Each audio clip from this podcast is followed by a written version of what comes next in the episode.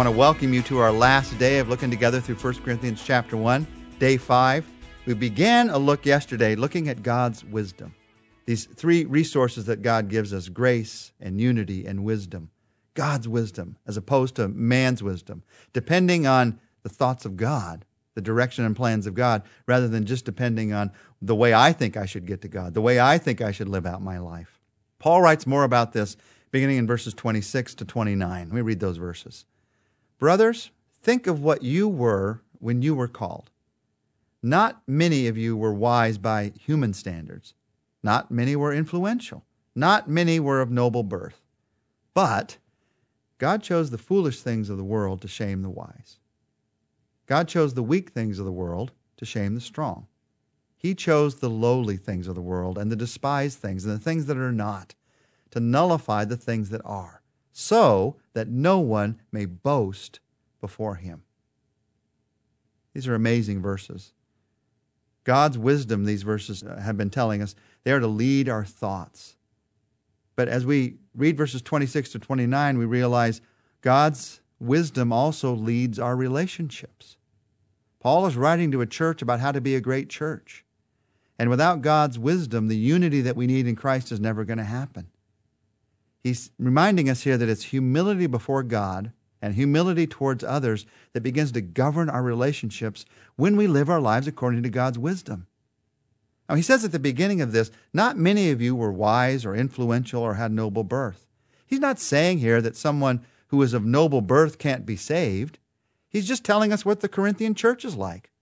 This is a church filled with common people people who are from the lower caste of society in that day. Not many of you wise, not many of you influential, but you came to Jesus. And they've somehow become ashamed of it. They'd become ashamed of their background.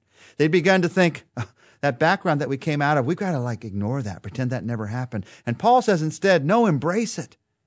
Realize that God uses even your background to show what he is really like. God chooses the foolish things of the world to shame the wise.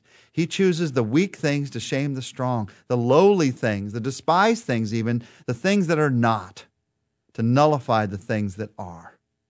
What are the things that are not? Those are the things that are not impressive to the world. They're not cool. They're not hot. They're not popular. They're not in. They're just not, not. And God chooses those things to show it's not about what we think is in, it's about what He wants to do in human lives. He chooses weak things to show us not about what we think is strong. It's about His strength in our lives. He chooses things that we would say are foolish to show it's not about how smart we think we are. It's about the awesome, the awesome love of God poured out upon this world in Jesus Christ. Now, He says in these verses, He chooses the foolish things, and I want to focus on a word for a moment, to shame the wise. The weak things to shame the strong, the lowly to shame what is that word shame all about? And why would God want to bring any kind of shame into our lives? Remember that guilt and shame are like warning lights in your life. God does not want you to live with guilt or shame. Jesus died on the cross for your guilt and shame. But guilt and shame, when we have them, they tell us that something needs to change as a believer. And here, the scripture is telling us that God uses believers to tell the world that something needs to change. You're relying just on yourself your life is found just in you. Look at how God worked through that seemingly weak person over there. Look at how God worked through that church over there. Nobody thought they could do that. Look at what God does when people trust in Him. When you are used of God to help someone in your work, to help someone in your family, someone in your neighborhood see that, they have seen, they have glimpsed the way that God works in a human life. And no longer is it about competition. No longer is it about how do I get ahead of this person in order to feel better about myself. All of a sudden, you recognize it's about something I've never realized before. God loves us all. Now, God wants to use your abilities. God wants to use your gifts. He wants to use even the intellect that He's given you. But He does not want you to depend on your abilities or your gifts or your intellect for relationship with Him. And whenever we begin to do that, He shames that so that the world can see that's not how you get to relationship with me. Relationship with me is not about the smartest or the best people. It's given freely to all in Jesus Christ for all who will accept it.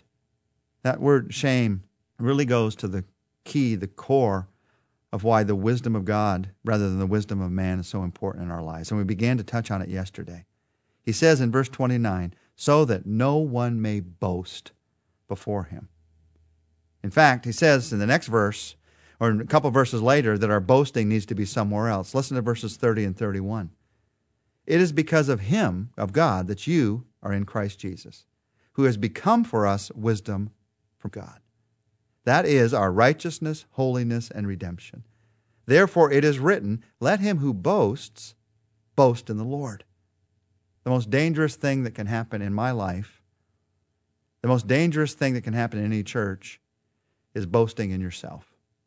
Boasting in yourself is all about hubris, it's all about pride, it's all about me.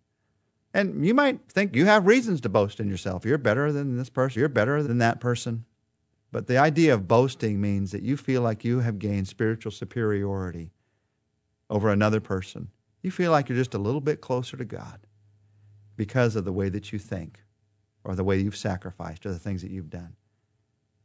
The danger in that way of thinking is the danger of hell. That's how dangerous that is.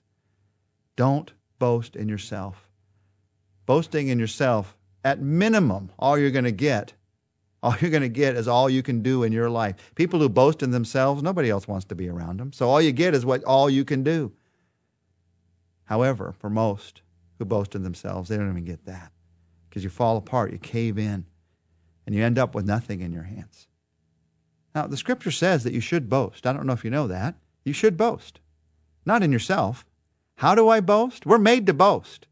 And the problem is when we boast in the wrong thing. We are made to boast. We are made to say, there here is something that is superior to everything else, and I want you to see it. I want you to recognize it. We're made to boast in God.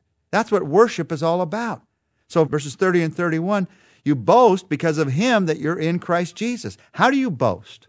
How do you fulfill this need that God has given to us? You recognize that it's because of Him. That's where it starts. It's not because of me, it's because of Him that I have a relationship with God. You recognize I am in Christ Jesus. You're not sure you're in Christ Jesus. The way to get in Christ Jesus is to trust in Him, trust in His forgiveness, trust in His leadership in your life. You do that just through a simple prayer. Again, it's not about what you do, it's about you saying in prayer right now, Jesus, I trust in you for these things. What is it that keeps people from trusting in Jesus? It's our pride. It's the fact that we trust in ourselves. Who wouldn't want forgiveness? Who wouldn't want the life that He offers? Who wouldn't want heaven? Who wouldn't want eternity? The only reason we reject it is because we think we can get it ourselves and we want to boast in ourselves. That's the danger of it. If you've been in that place right now, say, I want to be in Jesus.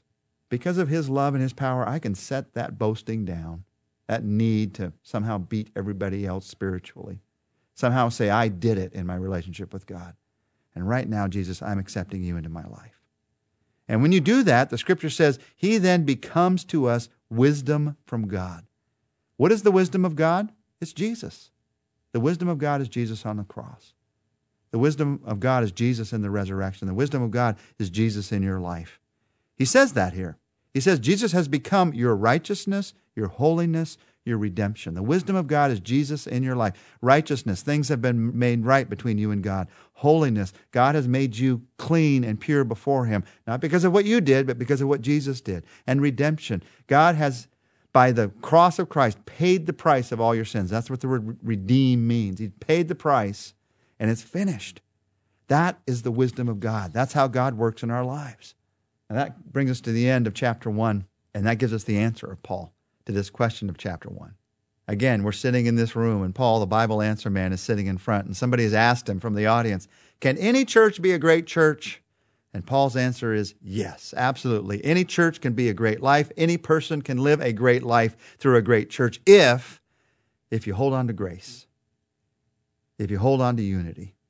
If you hold on to God's wisdom and not human wisdom. Yes, you can be a great church. Yes, you can live a great life no matter the circumstances no matter where you've come from, no matter what's happened in your life, no matter what others have said about you, no matter what brand is on you, any church can be a great church. Any life can be a great life. Now, next week, we're going to look at chapter 2 together. And the question put to Paul in chapter 2 is a follow up question. Essentially, it's the question I'm having a hard time understanding all this about man's wisdom and God's wisdom. Could you say more about what God's wisdom means for my everyday life? We'll take that up next week. As we close this week, let's pray together. Jesus, we want to live a great life. I want to live a great life so that people can see who you are, so that I can fulfill what you've made me to do, made me to be. Forgive me for those times when I chase after a great life on my own strength, my own wisdom, my own power, thinking somehow I can build it myself. That's not what I want. I want the kind of life that only you can give. I want the kind of life that only you can build. And so I need what only you can give. I need your grace. I need the unity that comes through you, Jesus. I need your wisdom. And I humbly ask for those things today. Help me to live in grace. Help me to live in unity. Help me to live in your wisdom. I pray it in your name, Jesus. Amen.